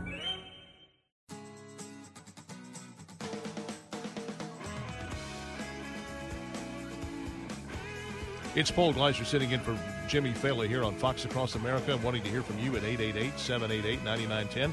We'll get a call in here before the top of the hour and your calls after the top of the hour. 888-788-9910. Gil in Bel Air, Florida. What say you? Hello. You're there, Gil. You're up, man. It's your time. Got about oh. about a minute and a half. Go. How are you, sir? Thank you so much. I really appreciate you taking the call. Believe it or not, this is the first time I've ever been able to get on a talk show. well, here you. This is your big moment, Gil. Go for it, baby. It's all you. I have a lot to say. Honestly, let me start by saying this. First of all, can that John Bolton just disappear? Because he's just a piece of crap. Uh, I, I I don't respect anything the man does or says. And McCarthy, can he just lay down because he just gave uh, can he he just gave uh, the Biden regime a blank check to take us further into debt. So can they both just go away? and You're talking about you're talking about Kevin McCarthy, not Andy McCarthy Kevin that I just. Oh, had I'm on. sorry. Yeah, I- you're talking about. Kevin McCarthy, the Speaker of the House. Okay, all right, got it. Andy McCarthy, I thought bro, had some had some good things to say. But on the on the subject on the floor, we've been done from from the top of the program. Given all that's going on and, swir- and swirling around Donald Trump, is he still worth the risk as the nominee for the GOP uh, in 2024? Uh, in in the minute we got left, what do you say? I'm going to say no, but let me let me uh, uh, just give you the reasons why I think no. First of all, I supported Trump. I worked the 16 campaign. I actually worked the midterms in 18. I worked the uh, 20 cam- campaign. Donald Trump did lose that campaign. I was in the ground in Michigan, Wisconsin, Indiana, Illinois, talking to people. I actually had to ask the handlers, "Are we supposed to be in this area? Shit, is it safe?" and there were a lot of people there that were uh, Donald Trump supporters. She's winning Hispanics and black votes uh, with huge numbers. I mean, they're just going to the other side. However, however, there is that element that everybody keeps forgetting about. First of all, uh, in any crime or in any case that you take to court, there has to be intent. There was never intent. So let's put, let's put that uh, to rest for, for the moment. Yeah, but listen, uh, Um, now now we're down. We're counting seconds. So, yes or no? well, is he your nominee? I actually no. I would probably go with my own governor here in Florida or Tim Scott. That's right. the bottom line. I All just right. think we need a fresh face with Donald Trump policies, and I think either one of those candidates will provide that for us. All right, Gil. Appreciate your call. You um, you be good there in Florida. Hey, listen, more of your calls and more of uh, Fox Across America. Paul Gleiser sitting in for Jimmy Failla. Coming up after the break, it'll be worth your time sticking around. We'll have a big time. Don't go away. It's Fox Across America. Live from everywhere USA, it's Fox Across America with Jimmy Failla. Good gosh, it's already hour three of Fox Across America. The time does fly when you're having fun. Paul Gleiser sitting in for Jimmy. Here on this Monday, Jimmy will return tomorrow, but right now it's you and me and the phone at 888 788 9910. Since the start of the show, we have been talking about this single proposition, and that is this. Given that Donald Trump has been indicted on pretty serious charges, and some legal experts think that, that some of those charges can stick. Given that, given that there's no way in the world it will be out of the, the, the trial and the, the, the adjudication of the case will be out of the way anywhere close to the, uh, uh, before the uh, campaign starts. It will be going on while the 24, 2024 campaign is going on.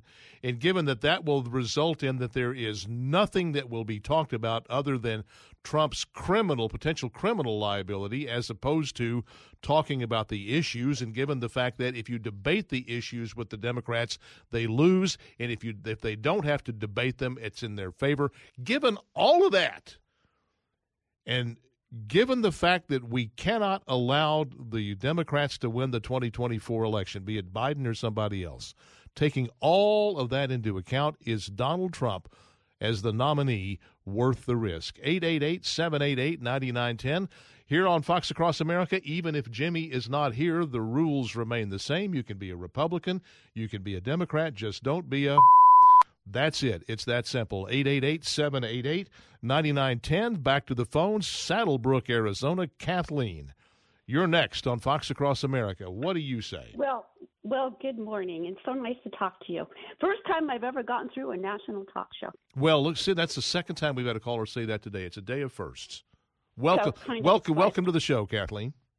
Okay, like so many that have called today, I loved Trump in 2016. Loved his policies, but he refused to tone it down in office. And what did you say? You said he refused to wear the suit. It- it's, it's, it's an expression that they have about about men who it's always been all men in the United States about men who uh, ascend to the presidency. They begin. They must begin to wear the suit. It's a it's a insider White House term. He's wearing the suit. or become a statesman. Yeah, same and thing. That's what that's what that means. Wear the suit. He refused to do that. And look at the people that he went through in office. You know, at 70 years plus, we should certainly know we stop calling people names. And I just want to point to those who were a little adamant in the beginning about you know, you're destroying Republicans and, you know, we have to vote for him. No, because I want them to take a look at Arizona and please study Arizona. We were always a red state. I have been involved in politics. I've been a precinct committeeman since the day Clinton won, and I just couldn't believe that we had that man as our president. And I called the Republican Party, and I've been involved ever since. You know what? You, you, you say that, Kathleen, but you look at Bill Clinton compared to what we have now, we and, and Bill and Bill Clinton looks like Winston Churchill compared to Yes, what we what what we have now. I would take Bill Clinton if the if, if Bill. Clinton was my. Choice. I'd take him back over uh, over uh, Joe Biden in a second if that was my choice. Well, this is how long I've been involved in, you know, trying to, you know, uh, carrying the flag. Okay. So now Arizona has a blue governor. We have a governor that refused to debate. Just she took the Biden handbook, would not debate Kari Lake. All of our candidates that were tied to the hip with Donald Trump, Kari Lake, um, they were all endorsed. The only person who won statewide Republican was our superintendent of public instruction, Tom Horne. And he is a former attorney general that had indictments, he had all kinds of baggage on him. He won. Everybody else lost, and they were all Trump endorsed. All right, so well, and since they go, go ahead. they they took the Trump handbook. Kari Lake refused after the primary to reach across the aisle. She refused to make amends with what she referred to as the establishment Republicans. I think you remember she insulted John McCain, the family, um, and she lost. Well, uh, And- so, so you brought that up. I have a I have a piece of audio here I want to play for you, uh, Kathleen. Since you brought up Kari Lake, she was in Columbus, uh, Georgia, and talking about um, you know what's going on with Donald Trump. Here's what she had to say. Cut thirteen. If you want to get to President Trump, you're going to have to go through me, and you're going to have to go through 75 million Americans just like me.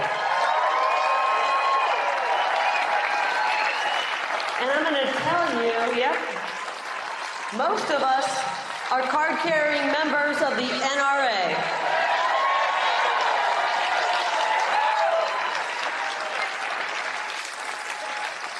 That's not a threat. That's a public service announcement. Kathleen, given the fact that you got to win on the margins, we have to carry states like Pennsylvania, Wisconsin, Michigan. You have to carry suburban female voters. Do you think a statement like that's helpful? No. I don't That's either. why she's not our governor. It's why she's not our governor. Um, she wouldn't tone it down. And the independents, you're so right. It's those the the the establishment Republicans, the independents, the you know, the soft Democrats. They they are not going to cross the aisle and vote for that kind of rhetoric. And those people aren't listening to radio shows like this. They're not list. They don't really the indictment. Okay, Trump is bad. Trump is bad. They're not getting the real facts. And I would just beg those who who weren't paying attention to your opening monologue about it. That's where the votes lie. And right now, the independents, and I could have my numbers wrong. I'm not exactly sure, but I think they outweigh registered Democrats and Republicans in the state of Arizona. They do pretty much everywhere. There are more independents and moderates than there are either either committed Republicans or committed Democrats. It's those people and in the middle that, ask that pick right. presidents. We have to ask why are they leaving? Why are they leaving the Republican Party? Well, Because you know, they th- just can't stand the language and the insult. Well, yeah, uh, even if they're not leaving the Republican Party, here's what here's the thing that's that's really bothersome. They may be nominal Republican voters, but if they stay home because they don't like the nominee, that's as good as as, as a Democrat getting a vote. Hey, Kathleen, great stuff. Appreciate your call. And uh, thank you for being part of the program. That opens the line, 888-788-9910. Let's go to Waco, Texas. And Gail, you're next on Fox Across America there in Waco. Gail, what do you say? How are you doing today? Well, I'm doing great, Gail. How are you doing? I'm I'm a, I'm a little frustrated. Um, this is the first time I've ever listened to the Jimmy Fallon show. So, um, but I'm sitting Well, I here. mean, with hey, Gail, I got to ask you, where are you listening? What station are you listening on? Where are you listening? Um, I'm just on the Fox News radio Okay. show. All right. Very good. So, what so, say you? Um, well, I'm just a little frustrated listening to all my fellow conservatives and fellow uh, Republicans because it seems to me that we want to give the Democrats all of the fodder to destroy our nominee. Um, we we in this country are so more worried. I mean, it's like we're a hypocrite. We sit there and say all kinds of stuff about the Democrats or Nancy Pelosi or or Biden, and but then if somebody else speaks it or stands up and speaks about it and says what's happening to our country, then they're just mean and, and hateful. Gail, the, arg- the, the argument can be made that it's not us giving them the fodder, it's our potential nominee himself giving them the fodder. Sure, but maybe we need somebody to stand up and say stop it. I'm tired of I'm tired of them saying that I'm a bad person because I'm a I'm a conservative. Well, listen- I think conservative policies are good. I and do I'm tired of the Democrats saying that saying that we're not okay. But we all we do all we do is sit there and, and we destroy our candidates ourselves. The Well, no, Democrats no, see, really but I'm. I'm, I'm just, just, just for the sake of this discussion, Gail, I'm going to come back on you and say our own candidate is, uh, I say our own candidate, our own leading in the polls candidate right now, Donald Trump, is busy doing that himself, to himself. and and and what I'm going to say to you is you're you're you're helping the the media because of I'm all not helping. Oh, come on! I'm, about I'm, now. I'm not helping the media. I'm sta- I'm. I will be the first to tell you that the mainstream media, and I'm sitting within walking distance of all of them right now. Where I'm sitting right now, I could walk to any one of the any one of the headquarters of ABC, CBS, or NBC, uh, or the New York Times. Walking distance. They're all corrupt.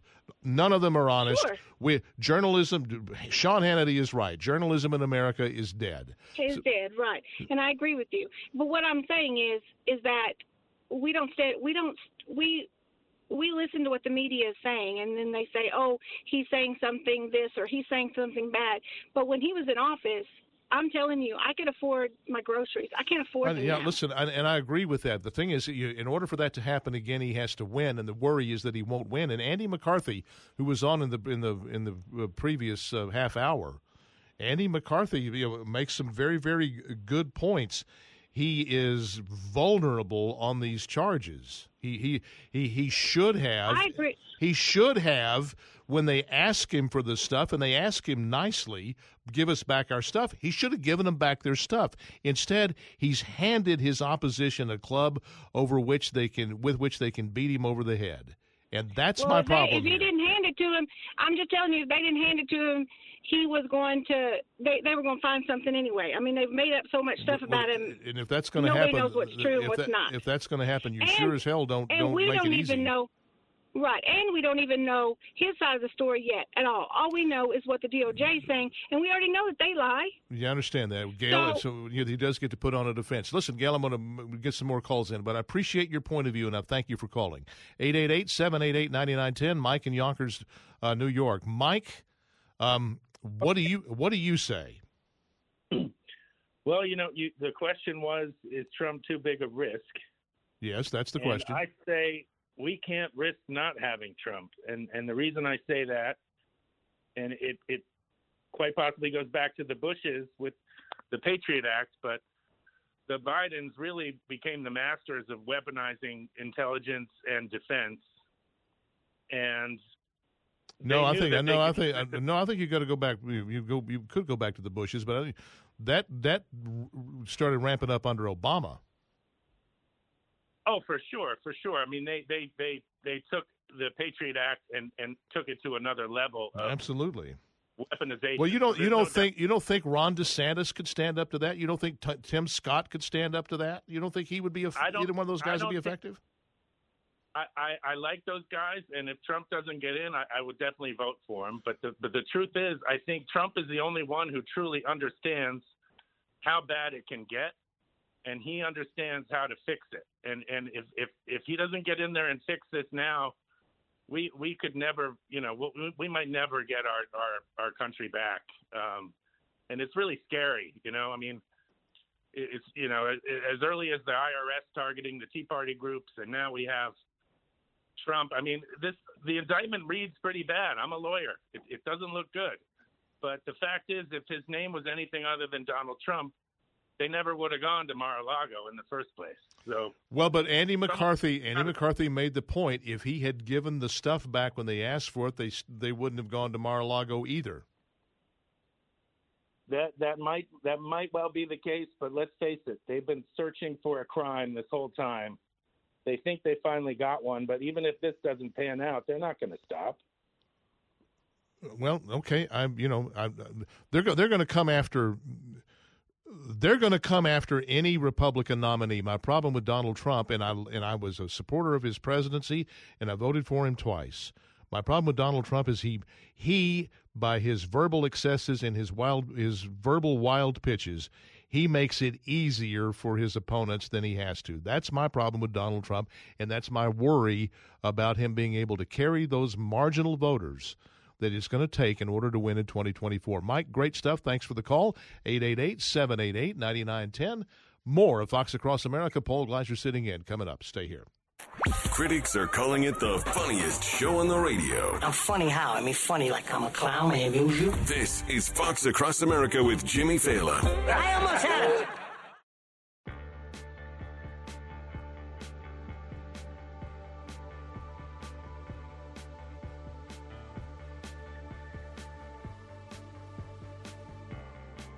It's Fox Across America. Paul Gleiser sitting in for Jimmy Failla, taking your calls 888 788 9910. Pocatello, Idaho. Pam, you're next on Fox Across America. I'm going to try to get two calls in before the bottom. So, what do you say? What do you say now? Uh, thank you for taking my call, and I have to agree with many of your other callers. Trump needs to get out of the way. He's going to split the party. Every time the Democrats come after him, he's got his sympathetic supporters that throw money at it, and it's not going to end well. I supported Trump uh, myself. His policies were great, but now he's accumulated too much baggage, and the animosity is not going to do the party good. He he's got to step aside, but who does he listen to? Who can reason with him to make him see this? His ego is huge far as I can tell, Yeah. he doesn't even listen to people he appoints. Well, and I'll tell you something else, and a sharp criticism of him by, a and I have to respect the confidence of the person who said it, that has absolute inside knowledge. He didn't hire good people to be around him, and that bedeviled his his, his administration. Uh, Jeff Sessions is an obvious uh, bad hire, but so was Rex Tillerson as Secretary of State. He didn't surround Right. himself with good people, and that got in his way. So, Pam, you are a no. Trump is not worth the risk. Correct? Correct. Well, Pam, I appreciate your call. 888 788 9910. Uh, back to East Texas, home of my own radio station, KTBB, in Tyler, Texas. Blake, you're next on Yeah, Fox Across. There's much there's much more important issue behind whether Trump is electable or not. What's that? That is whether the public, we the citizen, have a representative government that has access to the, the inner workings of what the government bureaus are doing. And the point that I wanted to make was the Senate Intelligence Committee n- needs to be updated on every element of what is happening that they have consideration for.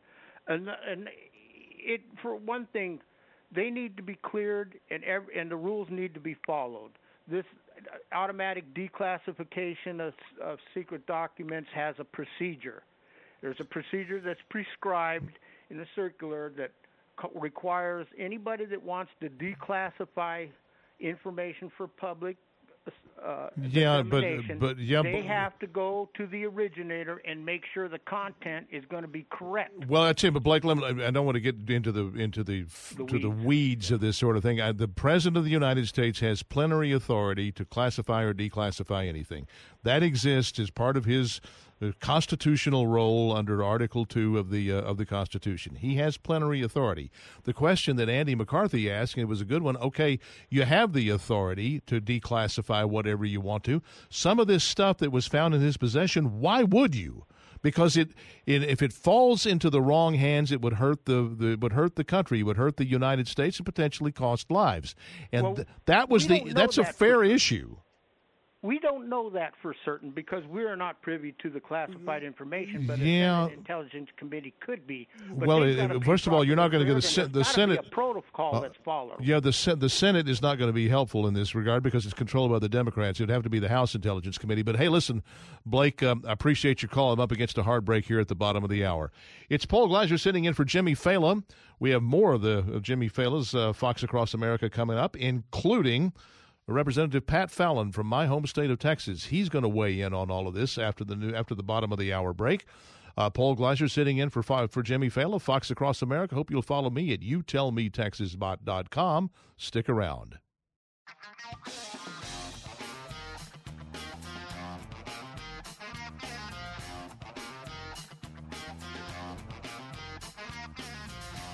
It's Fox Across America. Paul Gleiser sitting in for Jimmy Failla. Hope you'll follow me at my weekly column, youtellmetexas.com. I say what's on my mind. You then get to say what's on yours. That's why we called it You Tell Me Texas, because I'm from Texas. You don't have to be from Texas. You can tell me from anywhere. YouTellMeTexas.com. We have on the line with us, represent, speaking of Texas, we have on the line with us Representative Pat Fallon from the 4th Congressional District of Texas, just north of where I live in Dallas. Uh, he is the um, uh, member of the House Armed Services Committee.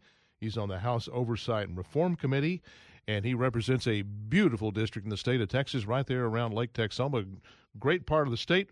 Congressman, welcome to the show. Thanks for taking time today. Well, Paul, thank you so much, and never let anyone forget that you, sir, are a great American. Well, you're kind to say that. Thank you very much.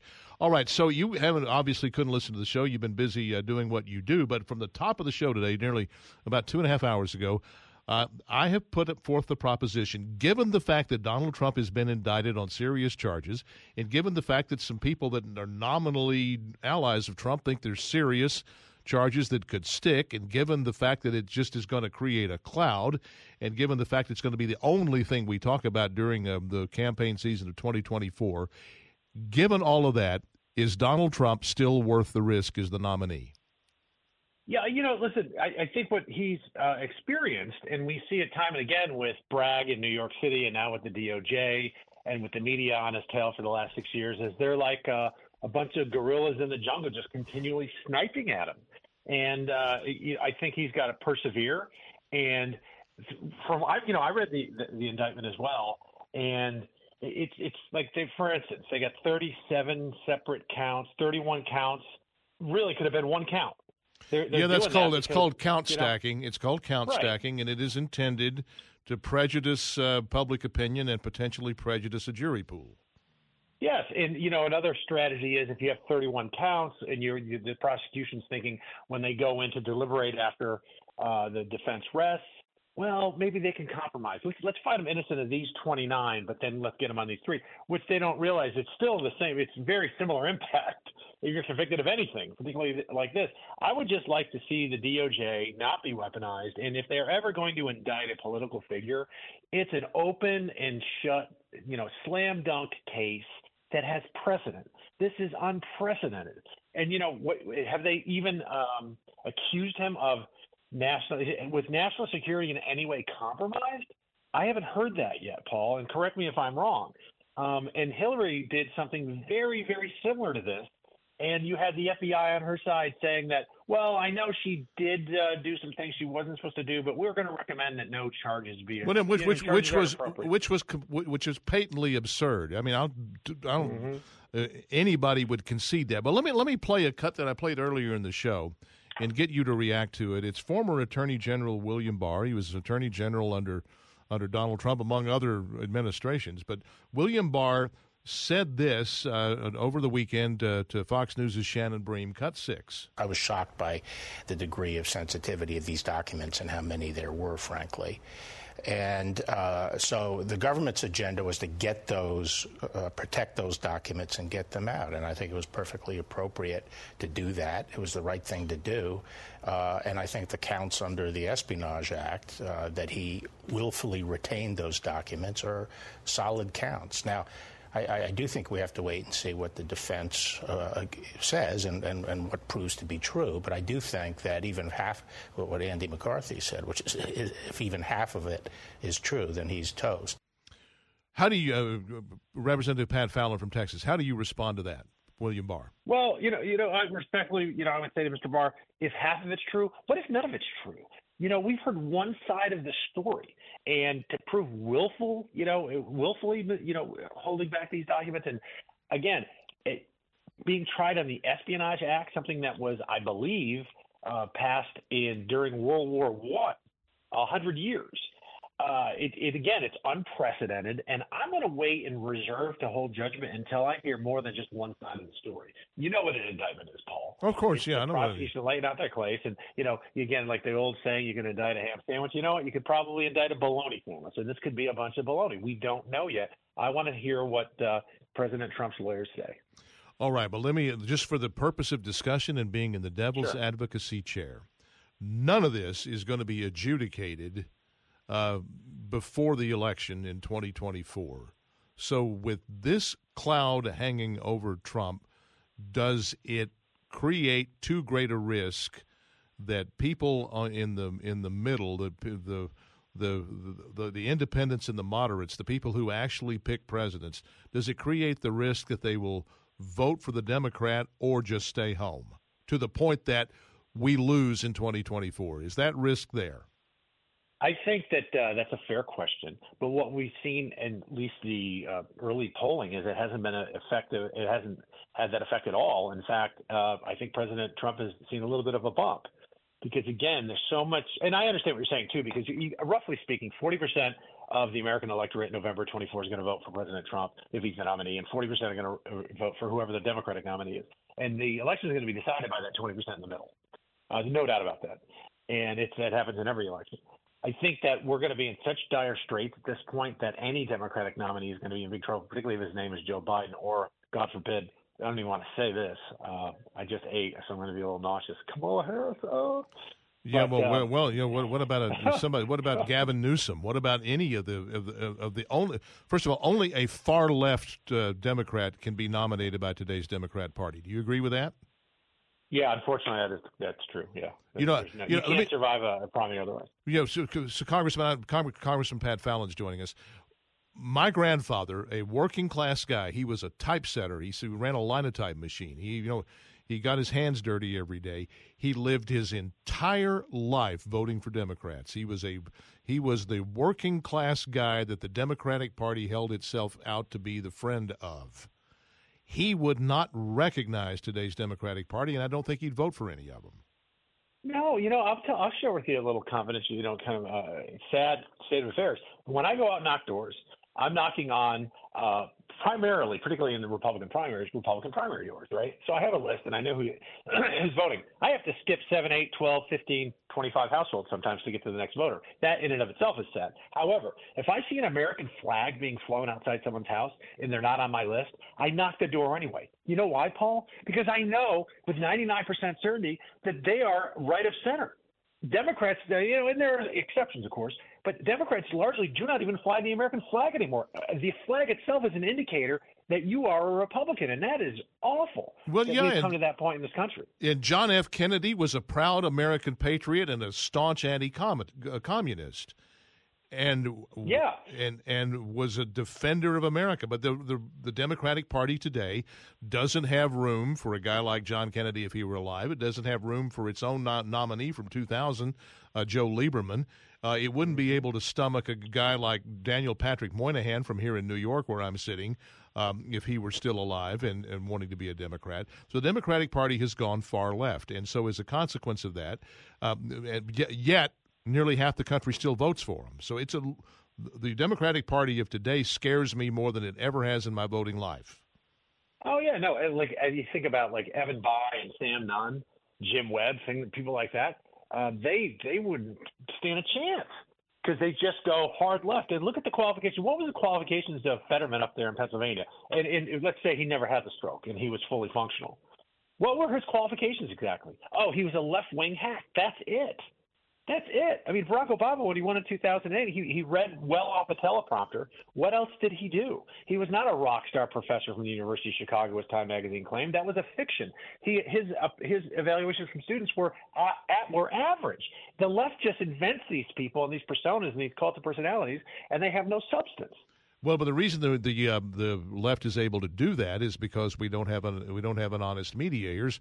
I, I totally agree with uh, Sean Hannity, who said this: journalism in this country is dead and buried.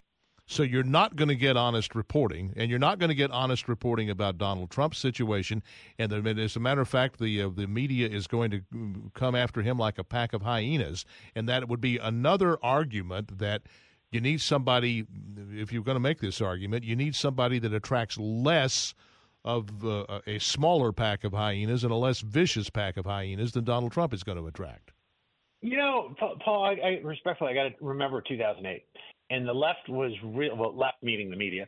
Uh, sorry for being redundant there, but they were all favorable to John McCain because that's the nominee that they wanted the Republicans to have. Yeah. And then as soon as he was nominated, no, they, they turned they, on him just like just like you said though. They became the pack of wolves and the hyenas. So whoever we nominate, they'll be kinder to them than they are Trump because Trump is a Republican enemy number one, and there's Trump, Trump derangement syndrome, et cetera.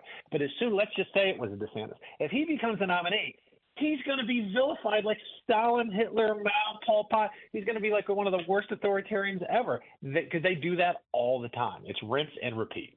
All right. So, all right. In the time we have left, Representative Pat Fallon from the 4th District of Texas, the time we have left, you sit on House Oversight. What is it going to take in order to shine the brightest light possible into what I consider to be a profoundly corrupt Department of Justice? Well, we have a special committee that the Speaker put together for the weaponization to, to examine just that the weaponization of the DOJ, the FBI, and the federal government as a whole. And um, they, they and the also the that committee is doing important work on that. The, the, the Judiciary Committee, you can tell I'm not a lawyer. The Judiciary Committee is doing it as well, and so is oversight uh, in large measure. I mean, we have to shine light what we're doing right now because what we've recently discovered with the Biden uh, you know, the Biden syndicate, if you will, the Biden family, is so earth shattering. It it really reminds me of the beginning stages of Watergate. It's that bad. Now the media is going to ignore it, so it's our job to get on programs like this that are going to be fair to all and question all power and share the truth. That it looks like Joe Biden could be compromised, uh, and we continue to go where the evidence leads us. Unlike what the Democrats did with the Russian or the Russian collusion hoax, and what we're finding is, you know, you can sink your teeth into this stuff. But what what can you do with it if the Department of Justice is in the tank? Where do you take it to get action taken on it? What we do is we get a different Department of Justice in a year and a half, and then they can prosecute it. Um, if this DOJ is so corrupt that they won't do it, because we're getting closer and closer to a smoking gun. I mean, this when you have a highly credible, you know, human confidential source that the FBI, that's how they describe him, by the way, is highly credible. They've worked with this guy for 10 years. They've given him hundreds of thousands of dollars. All the information in the past has been, you know, accurate. And his guy is saying that he spoke to a fellow on the Burisma board who paid the Bidens $10 million, five to Joe and five to Hunter. And they did it in such a way to be very hard to track. But so what have they done? I thought that Comer, uh, Comer, uh, Jamie Comer's done a great job. Um, but I, I thought the FBI director Wray was going to come over with a big thick file showing us all that they've done to exhaust these leads. Uh, they did not do that. Uh, he didn't exhaust them at all. In fact, we found that Brian Auten, one of the FBI supervisory analysts, put it in a. He thought it was. He just made this call independently that this was going to be some kind of disinformation, and he put it in a sub file that was restricted, which meant that 99.9% of the FBI agents couldn't access that FD 1023. So I'd like to find out and ask him why he did that, because I think that's tampering an investigation. Well, so and well, then how will you get that done? You subpoena him. How do you get that done? Yes, yeah, just like we got. Well, we wouldn't have had access to. It. And I'll be very honest because it's a great question. If we didn't have subpoena power, we wouldn't know any of this stuff.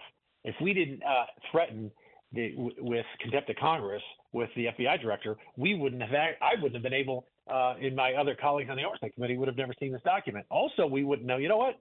What, Paul? There are more 1023s. We didn't know that uh, a few months back. We have since found that out because we have sources as well. The FBI then, when confronted, confirmed that they have additional F-1023s on the Biden family. And now they're going to let us see those, but we're going to have to go through this just mashing of teeth and dragging of feet because they're not cooperating. All right, I'm- to compel them and force them to. All right, I'm not informed on this. What about are we at risk of running out the clock on the statute of limitations? Uh, I do not believe so, but yeah, because again, I, I'm not an attorney, but I will check with uh, Chairman Comer on that. I think we're all right. Okay, because that, that would that would be a concern if you if you drag your Yeah. feet long enough, you run out the clock on the statute of limitations, and everybody skates. Hillary Clinton did. She the statute of limitations is run on her. So there's Yeah. there's Oh, yeah. Clever, nothing right? nothing you can nothing you can go back and do on on Hillary Clinton. Representative Pat Fallon from the uh, fourth congressional district of Texas on the House Oversight Committee. Appreciate you being a part of the program today, uh, Congressman, and thanks for your time. Paul, that was that was a great uh, a bit, a great segment, and I appreciate it very much. And God bless you, sir. God bless you and safe travels. More of uh, Fox Across America. Paul Gleiser sitting in for Jimmy uh, Failla here to wrap it up. Coming up after the break. I hope you'll stick around. You're riding around with America's Cabbie. Taxi! Taxi! You're hanging out with Jimmy Failla on Fox Across America.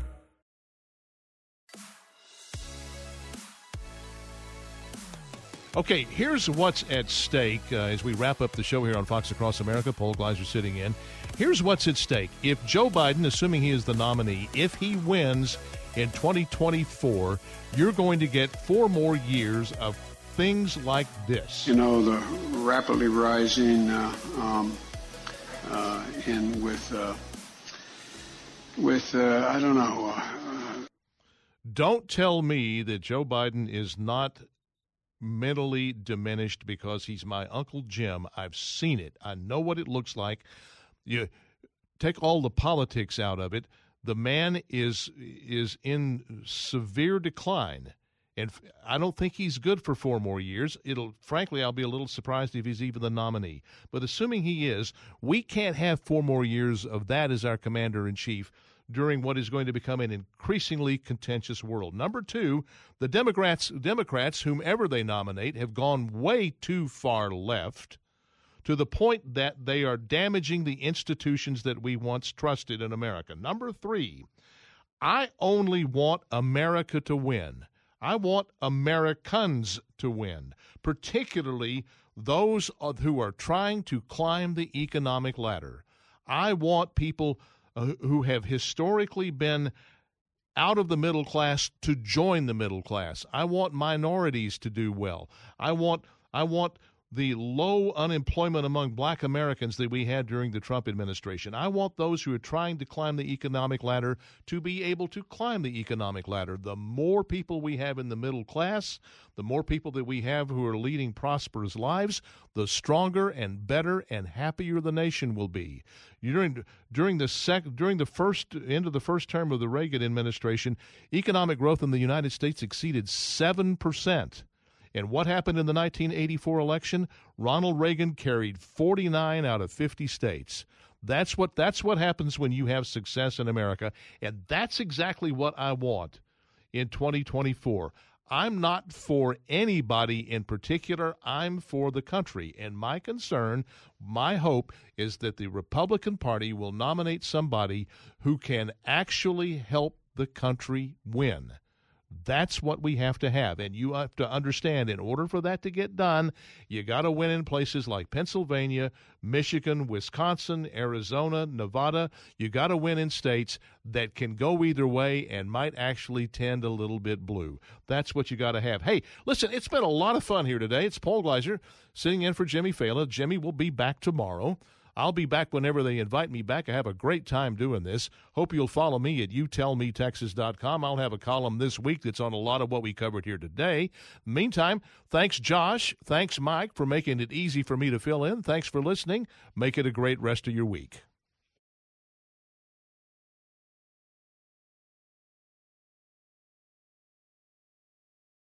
Listen to the show ad free on Fox News Podcast Plus, on Apple Podcast, Amazon Music with your Prime membership, or subscribe wherever you get your podcasts.